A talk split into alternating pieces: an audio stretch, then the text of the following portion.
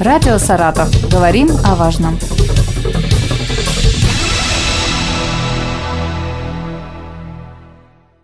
У микрофона Юлия Маслова. Здравствуйте. Сегодня в России отмечается День воспитателей. Со мной на связи Светлана Ивановна Филимонова, воспитатель детского сада номер 5 «Ромашка», зато светлый. Здравствуйте. А, здравствуйте. Светлана Ивановна, я поздравляю вас с вашим профессиональным праздником. А, желаю вам крепкого здоровья, всего самого-самого наилучшего. Спасибо большое. Расскажите, как вы пришли в профессию, как вы стали воспитателем, откуда вообще появилось это желание работать с детьми?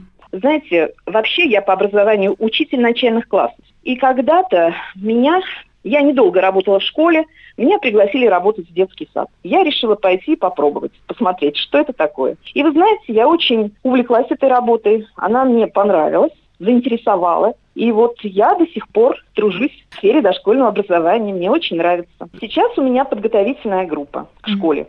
То есть я набираю малышей э, с трех лет с младшей группой и до самого выпуска, вот пока они не уйдут в школу, работаю с ними так. А вот э, что входит в ваши обязанности? В целом, как проходит День воспитателя?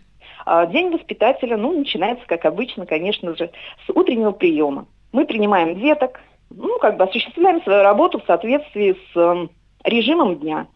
Сетка занятий у нас определенная есть в разные дни, разные виды деятельности. Ну, я имею в виду это занятия. То есть вот в подготовительной группе предусмотрено три занятия в день в соответствии с сеткой. Ну и также входят в наши обязанности прогулки, прием пищи, ну, всевозможные развлекательные мероприятия, там, развлечения, досуги, к примеру. У- вот. Утренники уже запланированы, Утренники. репетируете? Мы готовимся, конечно, мы готовимся к утренникам, ходим на репетиции, все готовим как положено. А вас как-то дети поздравляют с вашим профессиональным праздником? Да, конечно. У нас обязательно проходят такие мероприятия. Музыкальные руководители готовят а, праздничные мероприятия. Приглашаются всегда сотрудники в музыкальный зал и выступают дети, поздравляют, читают стихи, поют песни, танцуют. Ну, много всего интересного проходит. А, педагоги присоединяются к детям. У нас будет такое мероприятие в детском саду проходить. У нас так получилось, что совпало. В сентябре этого года детскому саду исполнилось 40 лет. И вот у нас будет очень такое хорошее мероприятие, а, куда мы пригласили ветеранов наших, они придут, чтобы их поздравить в том числе. Ну и всех сотрудников детского сада, конечно же, тоже. А вот в чем плюсы и минусы профессии, можете рассказать? Плюсы, знаете, плюс, мне кажется, вот на мой взгляд, очень такой большой, огромный плюс, это профессия не дает стареть. Она не, не дает человеку, педагогу почувствовать себя ненужным. То есть вот когда у воспитателя глаза, знаете, горят, это значит, что он еще может горы свернуть в своей профессии. Дети таких воспитателей просто обожают. А вот если минусы, о которых вы говорите, минусов я как-то, вот знаете, за столько лет не могу сказать, что я их так много наблюдала, этих минусов. Но, может быть, вот трудности в каком-то материально-техническом оснащении. Но это было во все времена, знаете. Как бы мы всегда находили возможность как бы эту ситуацию, знаете, пережить, что ли. То есть делали все своими руками, старались, чтобы дети не были чем-то там обделены, и так далее. Ну, сейчас намного лучше, конечно, эм, в плане материально-технического обеспечения. У вас же так много работы в плане того, что нужно подготовиться к занятиям. Часто ли происходит так, что вы занимаетесь этим дома? Не ревнуют ли ваши домашние вас к воспитанникам? Вы знаете, это очень часто происходит, потому что невозможно подготовиться, допустим, а, к следующему дню или к какому-то занятию, или еще к чему-то там. Как бы все время приходится уделять внимание детям. Невозможно сосредоточиться на чем-то другом. И поэтому, естественно, приходится что-то делать дома. Ну, ревнует или не ревнует, у меня сейчас, по крайней мере, дети взрослые уже, поэтому мне в этом плане намного легче. А вообще дети как отзывались? Может быть, говорили там что-то, ой, мама там с другими детьми больше времени проводит, ну, чем было, с нами. Было, да, было, когда маленькие были, говорили, что да, что мама больше тратит своего времени на других детей, а с нами иногда и погулять некогда. Ну, было, было, конечно, что скрывать. Как изменились взгляды, подходы к воспитанию с э, начала вашей работы и вот э, до сегодняшнего дня? Потому что за 32 года, я думаю, поменялось многое. Ну да, конечно, поменялось многое.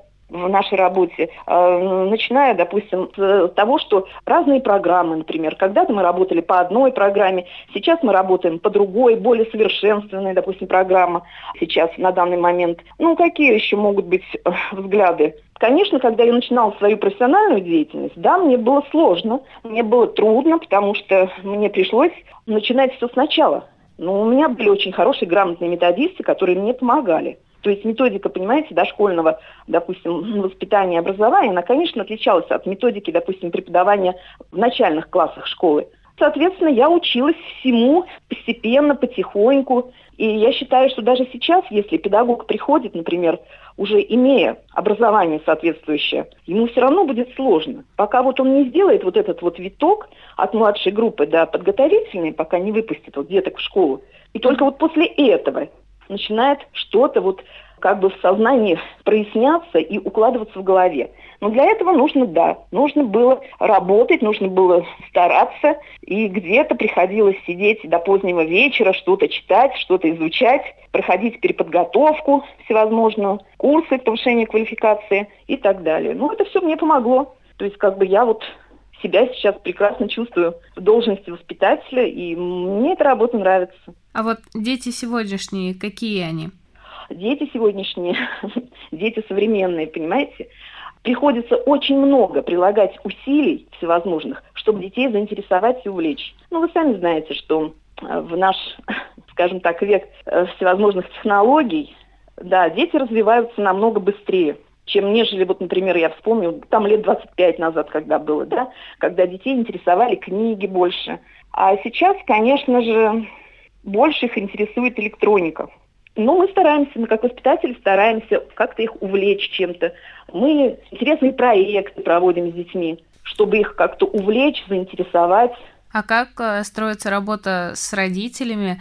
Без работы с родителями здесь не обойтись, потому что родители – это первые люди, которые нам помогают, если у нас нет взаимоотношений и какого-то вот контакта с родителями, очень сложно вообще построить работу с детьми. Помощь нужна обязательно со стороны родителей. То есть вот даже когда мы уже деток берем и, и стараемся прям с первых дней наладить контакты с родителями, такие, чтобы были, знаете, ну хорошие, вот дружеские, чтобы было взаимопонимание, чтобы они э, шли нам навстречу, не пытались там как-то оградиться от нас или чтобы они жили там своей жизнью, мы своей. Нет, мы делаем одну работу единую, хотелось бы, чтобы они помогали. Вот бывает ли так, что вы у ребенка замечаете какие-то таланты, намекаете ему, да, там ребенок хорошо рисует, или наоборот родители, может быть, с вами советуются, там подскажите, куда лучше отдать ребенка. Я имею в виду вот дополнительные секции, кружки. Да, конечно, конечно. Родители очень живо интересуются жизнью детей в детском саду.